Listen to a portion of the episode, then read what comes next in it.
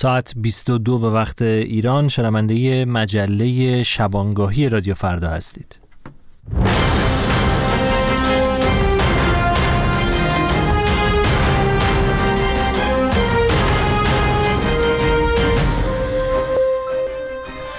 سلام و شب بخیر به شما شنوندگان رادیو فردا در ایران یا هر کجای جهان. مهدی تاهباز هستم همراهتون در سی دقیقه پیش رو با مجله شبانگاهی رادیو فردا در این شبانگاه جمعه 11 اسفند ماه. مروری خواهیم داشت بر وقایع و تحولات ایران و جهان. پیش از هر چیز بشنوید تازه ترین خبرها رو همراه با همکارم کیان معنوی. کیان؟ ممنون از شما. صبح جمعه رضا زارعی از فرماندهان سپاه پاسداران در سوریه در حمله منتصب به اسرائیل کشته شد. در حمله به ویلایی در شهر ساحلی بانیاس سوریه تعدادی هم مجروح شدند. رامی عبدالرحمن مدیر دیدبان حقوق بشر سوریه مستقر در لندن گفته است این ویلا در منطقه‌ای که تحت نفوذ ایران و حزب الله نیست اخیرا محلی برای رفت آمد و اقامت فرماندهان سپاه و حزب الله لبنان بوده است. چند ماه پیش گزارش هایی درباره خروج برخی از فرماندهان ارشد سپاه از سوریه و تغییر محل برخی دیگر منتشر شده بود خبرگزاری های داخلی ایران گزارش دادند در این حمله دو تن از نیروهای حزب الله لبنان نیز کشته شدند رأیگیری برای تعیین 290 نماینده مجلس شورای اسلامی و 88 نماینده مجلس خبرگان در شهرهای مختلف ادامه دارد. شورای نگهبان بیش از دوازده هزار نفر از نامزدهای انتخابات مجلس را رد صلاحیت کرده و برای کسب کرسی های مجلس خبرگان 144 نفر با یکدیگر رقابت می کنند.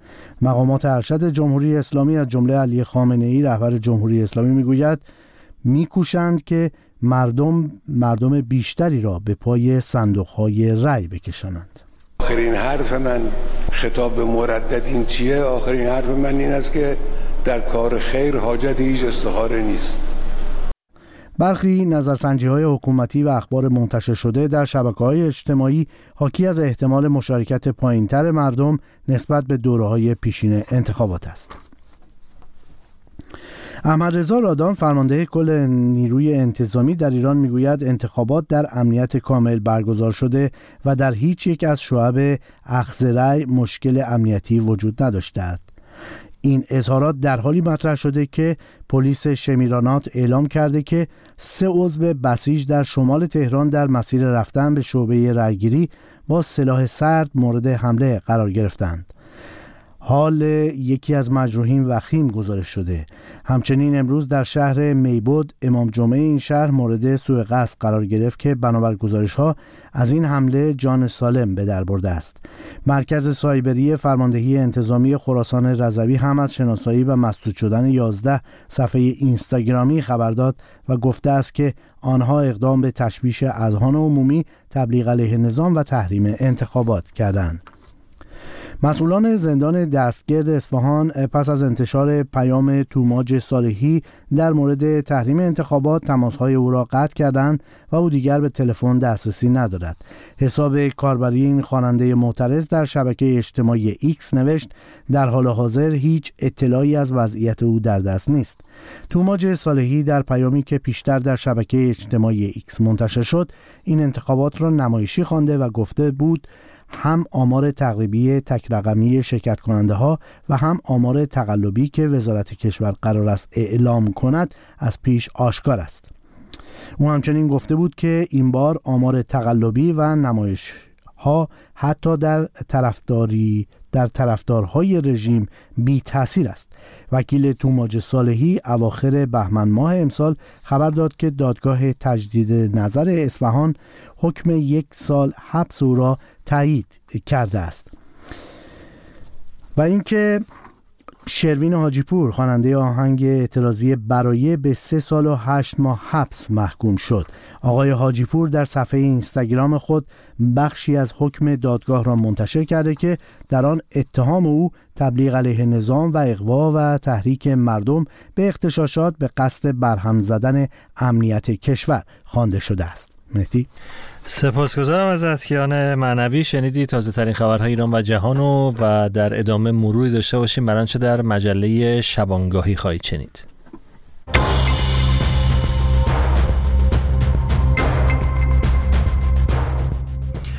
براتون از انتخابات روز جمعه 11 اسفند خواهیم گفت با طرح این پرسش که چرا رهبر جمهوری اسلامی با وجود موافقت با انتخابات سخت با رفراندوم مخالفه. از سیل در استان سیستان و بلوچستان خواهید شنید. یازده شهر همچنان در محاصره سیل هستند و امدادرسانی با کمبود جدی مواجهه. و خواهید شنید در مورد تصمیم دولت کانادا مبنی بر ارائه تحصیلات ویژه برای ایرانی ها به منظور تمدید رایگان اقامت موقت و دائم برای یک سال.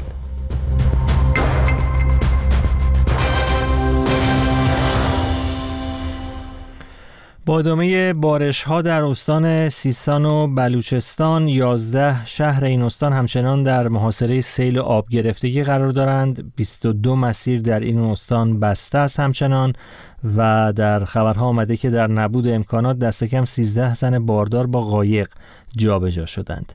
پیشتر گفتگوی داشتم با مهدی نخل احمدی روزنامه‌نگار ساکن ایتالیا و از او درباره سیل اخیر در سیستان و بلوچستان پرسیدم. بر اساس آنچه که ما مشاهده می‌کنیم ظاهرا یک تحریم آمدانه خبررسانی در رابطه با وضعیت جنوب سیستان بلوچستان در رسانه های حکومتی هست. اما اخباری که منتشر شده گفته میشه که بین 350 تا 400 روستا و شهرستان متاثر شدن نزدیک به 400 هزار نفر از اهالی جنوب سیستان بلوچستان. از این سیل راه ارتباطی بسیاری از این شهرها و روستاها قطع شده. امکان امداد رسانی به اونها وجود نداره. چیزی که مدیر ستاد بحران سیستان بلوچستان گفته تا الان حدود دو ممیز چهار هزار میلیارد تومن به زیر ساخت های برق راه کشاورزی و دامداری مردم در واقع لطمه وارد شده. به خسارات به زیر ساخت ها اشاره کردین آقای نخل احمدی. چقدر زیر ساخت ها در استان سیستان و بلوچستان دچار مشکل و نقصان بودند برای اینکه از همچین اتفاقاتی جلوگیری بشه؟ مولوی عبدالحمید هم در خطبه های نماز جمعه روز جمعه 11 اسفند به این موضوع اشاره کرده. بله ببینیم ما در یک دهه گذشته سه در واقع بحران سیل و زلزله در سیستان بلوچستان داشتیم که تقریبا در همه اونها اشاره شده به اینکه زیر ساخت ها و مدیریت در واقع ستاد مدیریت بحران در سیستان و بلوچستان بسیار مشکل داره. دیروز آقای سعیدی نماینده چابهار هم که در این منطقه هست متذکر شد که ما اساسا ستاد مدیریت بحران در سیستان بلوچستان نداریم. آقای مولوی عبدالحمید صحبت از این می‌کنن که به دلیل در مدیریت بد معمولا مثلا سدسازی هایی که در این منطقه برای مهار آب و جریان پیدا کردن آب در مسیرهایی که خسارت کمتری وارد کنن انجام شده چون به بیشتر منافع نهادهای مشخصی رو دنبال می‌کرده این سدسازی ها و این در واقع کارکردها بیشتر در واقع شرایط ایجاد کرده است که به تخریب بیشتر حالا مناطق مسکونی یا راه ها منجر شده. مثلا ما الان سدهایی در سیستان بلوچستان داریم که عملا هیچ گونه امکان راه پیدا کردن آب در اونها نیست یا سدهایی داریم که آب در اونها هست اما در عین حال در در دسترس مردم نیست. مردم نمی‌تونن از اونها استفاده کنن.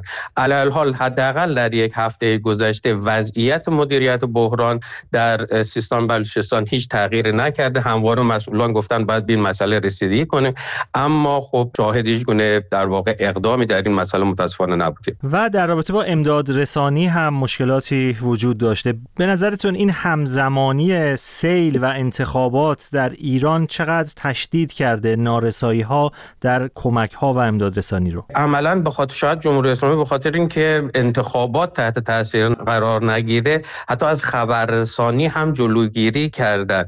مثلا یکی از مسائلی که خب بسیار دردآور بود و انتقادات زیادی در این استان ایجاد کرد. این بود که برای دسترسی به مردمی که راه های ارتباطی زمینی اونها قطع شده بود برای امداد رسانی نیاز به هلیکوپتر بود. تنها هلیکوپتر هم هلیکوپتر دانشگاه علوم پزشکی زاهدان بود که اون هم ظاهرا مشکل داشت امکان استفاده نبود. درخواست برای ارتش و سپاه فرستاده شده بود که اونها بتونن در واقع هلیکوپتر یا تجهیزاتی در اختیار قرار بدن که اونها اعلام کرده بودن که تجهیزات ما در واقع رزرو هست برای برای انتخابات امروز. این به معنای این هست که حاکمیت انتخابات یا به قول بسیاری بیعت گرفتن برای علی خامنی و نظام رو در اولویت بیشتری قرار داده یا می‌دهد نسبت به جان مردم. به خاطر همین این مسئله خب اعتراضات زیادی رو ایجاد کرد. به علاوه اینکه نهایتا مثل دوره های گذشته باز ما شاهد بودیم با درخواست آقای مولوی عبدالحمید برخی از بزرگان توایف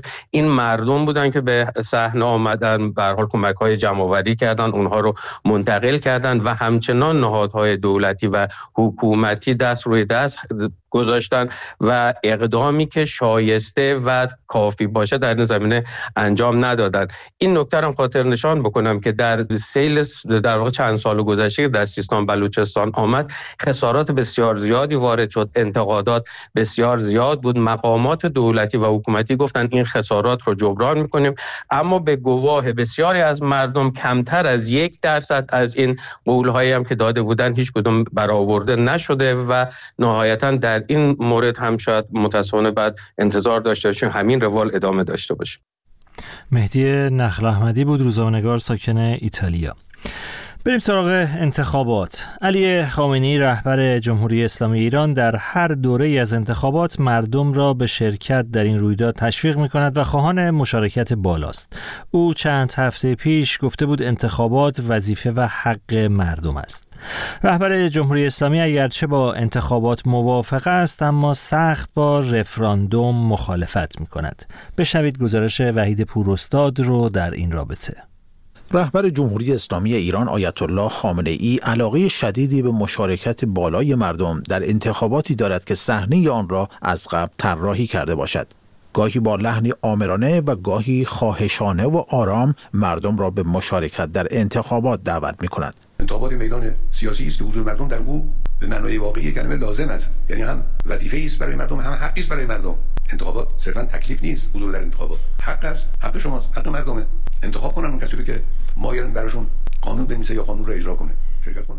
در مقابل رهبر جمهوری اسلامی علاقه به رفراندوم ندارد. حتی اگر بر اساس اصل 59 قانون اساسی در مسائل بسیار مهم اقتصادی، سیاسی، اجتماعی و فرهنگی امکان همه پرسی و مراجعه مستقیم به آرای مردم وجود داشته باشد. اما رهبر جمهوری اسلامی وقتی پای رفراندوم به میان میآید می‌گوید مگر مردم در همه امور قدرت تحلیل دارند؟ کجای دنیا این کارو می‌کنن مگه مسائل گوناگون کشور قابل رفراندومه؟ مگر همه مردمی که در رفراندوم باید شرکت کنند و شرکت می‌کنن امکان تحلیل اون مسئله رو دارن؟ این چه حرفیه؟ چطور میشه رفراندوم کرد؟ توی مسائلی که تبلیغات میشه کرد حرف میشه زد از همه طرف اصلا یک کشور رو برای یه مسئله شش ماه درگیر بحث و جدل و گفتگو و دو قطبی سازی می‌کنن برای یه مسئله رفراندوم بشه. تو همه مسائل رفراندوم بکنیم در عمر انقلاب مردم تنها در سال 58 به پای صندوق های رفراندوم رفتند که رأی بدهند جمهوری اسلامی آری یا نه. وقتی حاکمان رأی آری مردم را گرفتند با وجود اینکه بیش از چهار دهه از آن گذشته و نسل نسل سابق نیست حکومت تن به رفراندوم در مسائل مختلف نمی‌دهد. احسان نادرپور روزنامه نگاری سیاسی در کانادا. علی خامنه ای آگاهانه و با علم به اینکه توی رفراندوم امکان مخالفت با اون وجود داره با رفراندوم مخالفه. بالاخره توی رفراندوم مردم با یه موضوعی موافقت می‌کنن یا مخالفت. اما توی انتخابات مجلس و انتخابات خبرگان تو مرور زمان امکان مخالفت با علی خامنه ای و نظام جمهوری اسلامی گرفته شده. نامزدهایی که توی این انتخابات حضور دارن همه از یک طیف سیاسی و از یک سلیقه هستند به خاطر همین علی خامنه هیچ نگرانی نداره بابت اینکه به مخالفانش رأی بدن چون عملا این افراد وجود ندارن توی صحنه انتخابات. آیت الله خامنه‌ای بارها میزان مشارکت پایین مردم در برخی انتخابات در کشورهای غربی را مایه ننگ می‌داند. اما وقتی به میزان مشارکت پایین مردم ایران می‌رسد سکوت می‌کند. او در چرخش متناقض اگرچه با رفراندوم در ایران مخالف است اما رفراندوم را برای دیگران تجویز می‌کند. امروز دموکراسی و مراجعه با آراء عمومی یک شیوه مدرن و پیشرفته است دیگه که همه دنیا هم قبول داره بسیار خوب.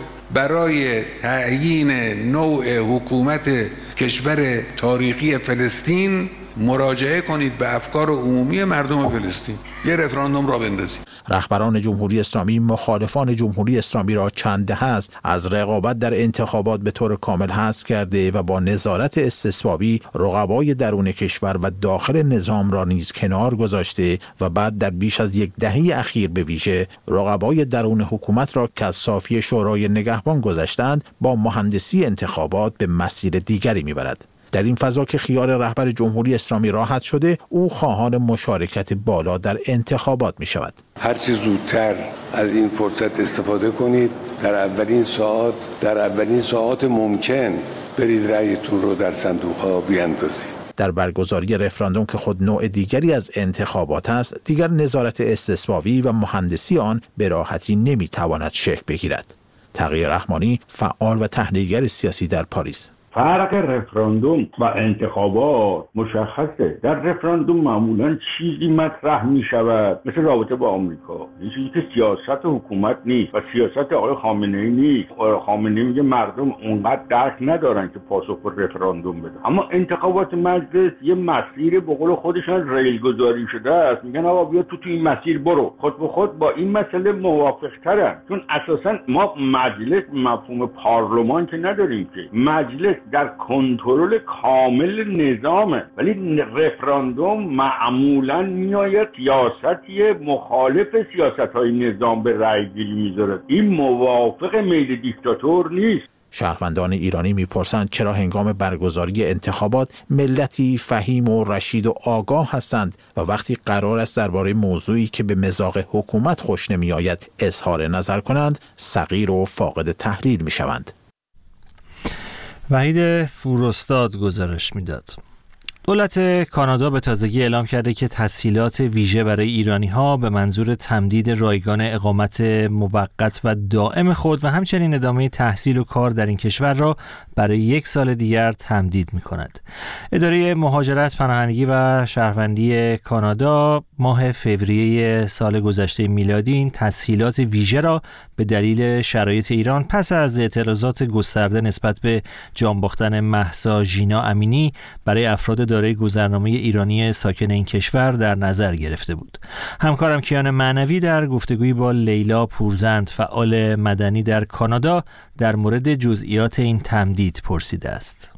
همونجوری که اطلاع دارین از سال گذشته بعد از خیزش محسا به دلیل اینکه دولت کانادا می‌خواست کمک ویژه‌ای به خصوص زنان ایرانی و جوانان ایران بکنه تحصیلات ویژه‌ای رو برای درخواست ویزای توریستی و یا درخواست ویزای کار انجام دادن. این ویزای مهاجرت نیست ولی تحصیلاتی انجام شد برای اینکه ایرانیانی که احساس می‌کنن در معرض خطر هستن یا ترجیح میدن که در اون شرایط بحرانی ایران رو ترک کنن و یا در خاک کانادا هستند با یکی از این ویزاهای توریستی یا تحصیلی یا کار بتونن بدون پرداخت هزینه تمدید ویزا یا تقاضای ویزا در واقع به اقامتشون ادامه بدن. اون چه که مشخص هست اینه که دیروز یک سال این تحصیلات تمدید شده برای هموطنان ایرانی که در خاک کانادا هستند و یا از خارج از کانادا وارد میشن. و این خب کمک بزرگی هست برای به خصوص زنان در یک سال گذشته ما دیدیم. گرچه وقتی وارد کانادا میشن و یا در کانادا ویزاشون تبدیل میشه خب اینها شامل دریافت کمک های دولتی نمیشن و باید حتما بتونن زندگی خودشون رو از نظر مالی تامین کنن و یا شاغل باشن. این چه معنایی برای ایرانیان در کل داره؟ همونطور که در خبرها هم معمولا میشنویم بستگان مقام های حکومتی در ایران بسیاری تلاش کردن که به کانادا برن و خیلی ها هم اونجا هستن. آیا این تسهیلات شامل حال این افراد هم میشه؟ متاسفانه باید بگم که سیستم قربالگری کانادا مهاجرت کانادا بسیار در این مورد ضعیف عمل کرده و این مربوط به یک سال گذشته نیست. این موضوع در واقع و این احساس خطر بیش از یک دهه هست که توسط بسیاری از فعالین ایرانی کامیونیتی ایرانی کانادایی به دولت های مختلف اعلام کردند. برای اینکه از شاید 15 سال پیش این مهاجرت ها شروع شده. تعداد بسیار زیادی وابستگان رژیم در کانادا هستند و الان شاید تبدیل شده به یک مقدار شعارهای جناهی دو حزب پرقدرت کانادا حزب محافظه کار و حزب لیبرال که در نزدیک شدن به انتخابات هر کدوم پلتفرم های خودش رو ارائه میدن برای اینکه چجوری می‌تونن این موضوع رو کنترل کنن. ولی واقعیت این هستش که این موضوع یک حزب یا دو حزب نیست. این موضوع ریشه داره در سالیان سال گذشته و متاسفانه اینجا هستند و این باید الان چاره بیاندیشند که چطوری اینها رو شناسایی کنند. و اینها رو از خاک کشور بیرون کنند و اگر بخوام سوال شما رو دقیق جواب بدم متاسفانه این نگرانی روزانه ایرانیان کانادا هستش و اقدام جدی خاصی در این مورد انجام نشده. درسته که دولت کانادا یک لیست ده هزار نفره رو اعلام کرد که از ورود به خاک کانادا ممنوع هستند از سال گذشته و یا اخراج خواهند شد. ولی این درد عمده ما رو درمان نخواهد کرد به خاطر اینکه اینها سالیان سال هست که پول فرستادن پولشویی کردن و بستگانشون و وابستگانشون در این کشور هست. دولت کانادا اعلام کرده که برخی اشخاص برای اقامت در این کشور در اولویت قرار می‌گیرن. این چه گروه های هستند من فکر کنم اولویت همونجوری که پارسال هم بود زنان ایرانی هستند که حالا یا در تظاهرات شرکت داشتن در خیزش محسا جوانان هستند جامعه LGBTQ و اقلیت های مذهبی در واقع. که خب اونهایی که در خطر بیشتری هستند اگر که بخوان به ایران برگردند یا در ایران اقامت داشته باشند. و طبیعتا اگر که خب این قربالگری درست انجام بشه باید امید داشته باشیم که این اولویت بندی شاید بتونه کمکی بکنه برای اینکه جلوگیری کنه از اینکه وابستگان رژیم بتونن از این تحصیلات استفاده کنن. هنگام درخواست اقامت در کانادا آیا بررسی هم میشه که این افراد از کجا میان و چه پیشینه ای دارن؟ خب بله حتما یک بکران چک انجام میشه در هنگام مهاجرت مثل همه کشورهای دیگه. ولی مسئله این هستش که در خیلی موارد ما دیدیم قربانیان نقض حقوق بشر در ایران مثل زندانیان سیاسی مثلا. و این چیزی هست که ایرانیان فعال کانادا سالیان سال هست که دارن سعی می‌کنن این رو به دولت‌های مختلف اعلام کنن که این مدل و این سیستم کلی قربالگری در مورد کشوری مثل ایران با حکومت جمهوری اسلامی کار نمی‌کنه. لیلا پورزند بود فعال مدنی ساکن کانادا. صفحه رسمی رادیو فردا در اینستاگرام. instagram.com رادیو فردا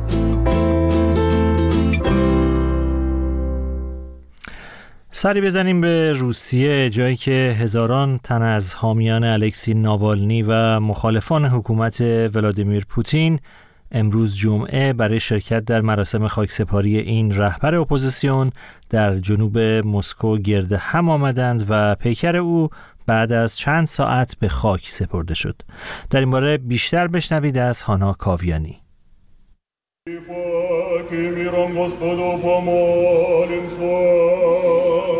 بنابر سنت کلیسای ارتودکس پیکر الکسی نوالنی در تابوتی به داخل کلیسایی در مسکو برده شد. کلیسایی که پس از پیگیری چند روزه خانواده نوالنی قبول کرد که درهای خود را برای برگزاری مراسم به روی خانواده و دوستداران این مخالف سرسخت ولادیمیر پوتین بگشاید. مادر الکسی نوالنی نزدیکترین عضو خانواده او بود که کنار پیکر فرزندش نشست و مراسم مذهبی برگزار شد. جمعیتی که شوکه به پیکر نوالنی 47 ساله ناباورانه خیره شده بودند. ده ها نفر در داخل کلیسا بودند و به گفته کیرا یارموش که سخنگویی ناوالنی را بر عهده داشت آهنگ پایانی فیلم ترمیناتور دو که مورد علاقه ناوالنی بود و ترانه مایوی فرانک سیناترا در مراسم پخش شد.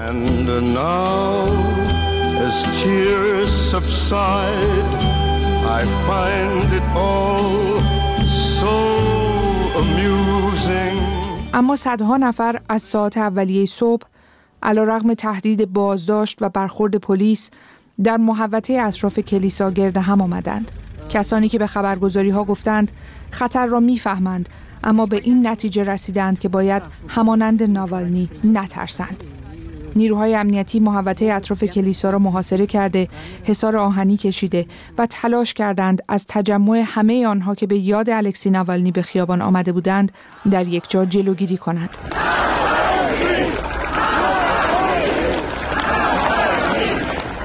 معترضان روس اما تنها نبودند دست کم سه سفیر از کشورهای غربی، آمریکا، فرانسه و آلمان نیز با در دست داشتن گلهای روز قرمز در این مکان حاضر شده بودند تا حمایت خود را از ناوالنی و هوادارانش نشان دهند. هوادارانی که نام روسیه بدون پوتین و روسیه آزاد را فریاد می زدند.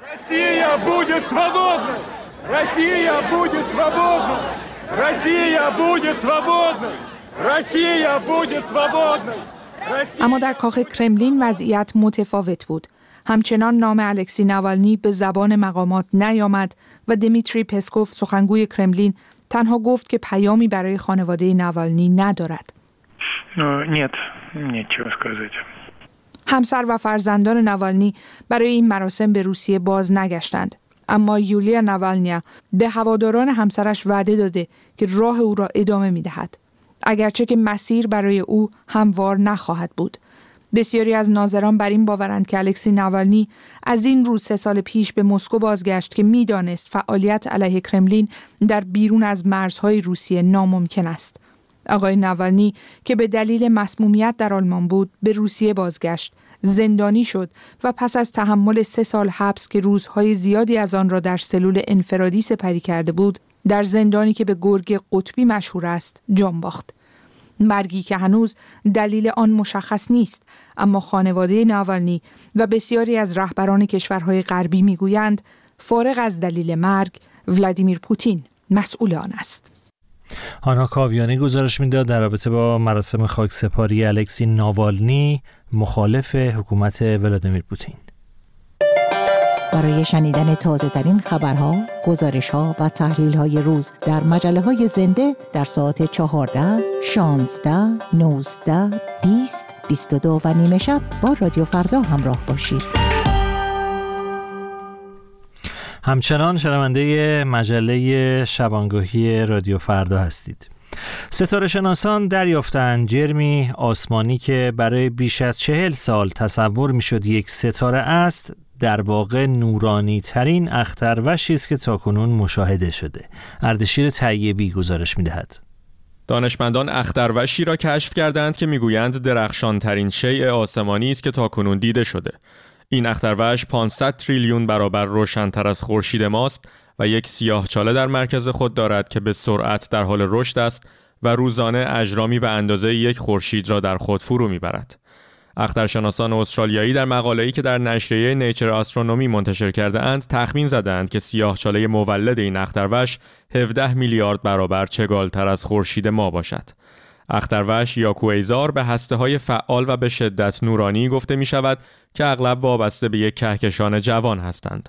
نوری که از اختروش ها ساطع می شود حاصل جرمی عظیم از گازهایی است که به سمت سیاهچاله آن بلعیده می شوند و انرژی را به شکل تابش الکترومغناطیسی آزاد می کنند. اختروش تازه‌ای که ستاره شناسان رصد کرده اند در تصاویر چیزی بیشتر از یک نقطه نورانی دیگر در آسمان پرستاره ما نیست اما دانشمندان می‌گویند این مکانی پرجوش و خروش است که در آن یک طوفان کیهانی جریان دارد کریستیان ولف نویسنده اصلی این مقاله از دانشگاه ملی استرالیا به خبرگزاری اسوسییتد پرس گفت که این اختروش خشنترین مکانی است که ما در جهان می‌شناسیم. این اختروش پیشتر در سال 1980 و توسط رصدخانه اروپای جنوبی مشاهده شده بود. اما تا سال گذشته تصور بر بود که یک ستاره است. تا اینکه سال گذشته به عنوان یک اختروش پیشنهاد شد و در نهایت مشاهدات تلسکوپ ها در استرالیا و صحرای آتاکامای شیلی آن را قطعی کرد.